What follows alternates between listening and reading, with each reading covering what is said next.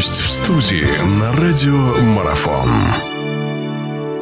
Друзья, всех приветствую. Наш эфир продолжается. Мы вновь говорим о спорте. Баскетбол у нас на очереди. Э, баскетбол женский. Первенство российское продолжается.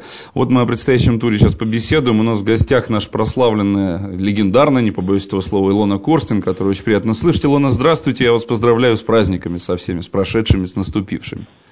Здравствуйте, спасибо вас тоже со всеми праздниками. Поздравляю всех э, ваших радиослушателей тоже.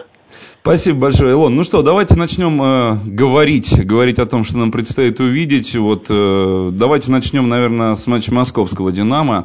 Э, здесь такой очный поединок э, одноклубников. «Динамо» ГУВД принимаете, команда Соколовского. Ну, здесь вообще я считаю так, что настолько команды друг друга хорошо знают в нашем внутреннем первенстве. Способны ли друг друга чем-то удивить? В частности, чего можно ожидать э, от э, подопечных Соколовского? И как вообще московская «Динамо» настраивается на эти игры с учетом того, что в туре предыдущем, э, к сожалению, уступили Динамовки, да, э, Спарте. Вот что сейчас, как проходит подготовка и чего от этого матча ожидать? Я думаю, что не стоит сравнивать Спарту и Динамо Новосибирск, потому что это совсем другой уровень.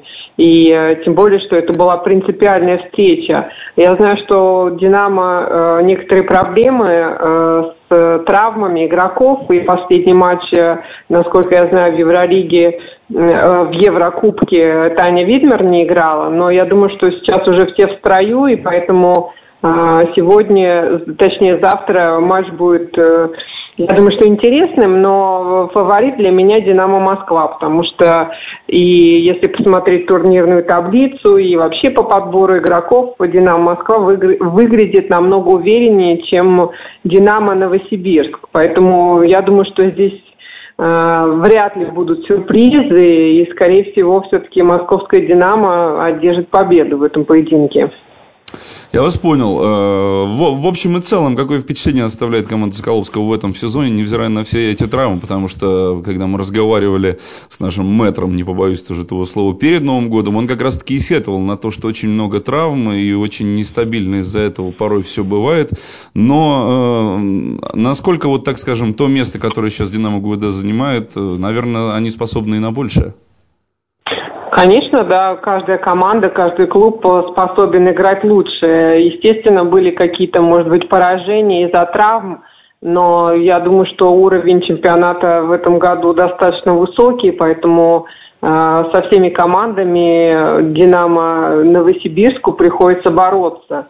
И э, тоже надо помнить, что бюджет э, клуба не очень высокий, и поэтому и э, игроки тоже играют, э, так скажем, не, не топовые. Вот. У Динамо, например, Москвы э, игроки, даже те же американки, они намного э, сильнее, чем у Динамо Новосибирска. Хорошо, двигаемся дальше. Матч, который откроет игровую программу. ГМК принимает энергию. И, ну, вот здесь, наверное, вообще не следует каких-то сюрпризов ожидать.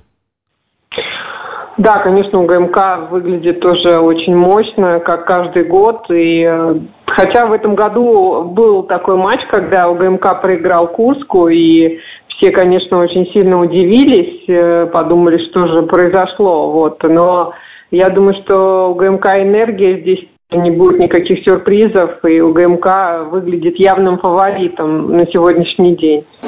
Продолжение беседы через мгновение.